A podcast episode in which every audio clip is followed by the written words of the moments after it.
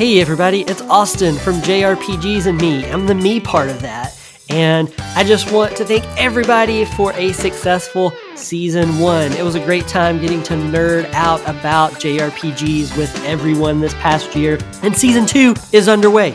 I am working on writing and recording up a lot of the first few episodes of season two. In fact, season two is going to kick off on February 22nd, which is about a month earlier than I expected, with Bravely Default.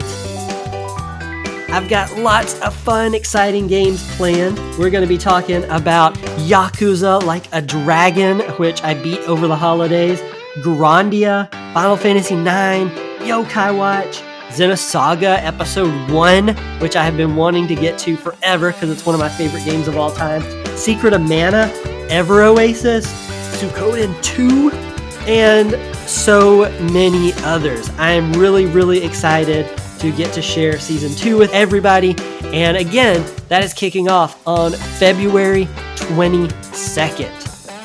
Thanks so much, and I'll see you then.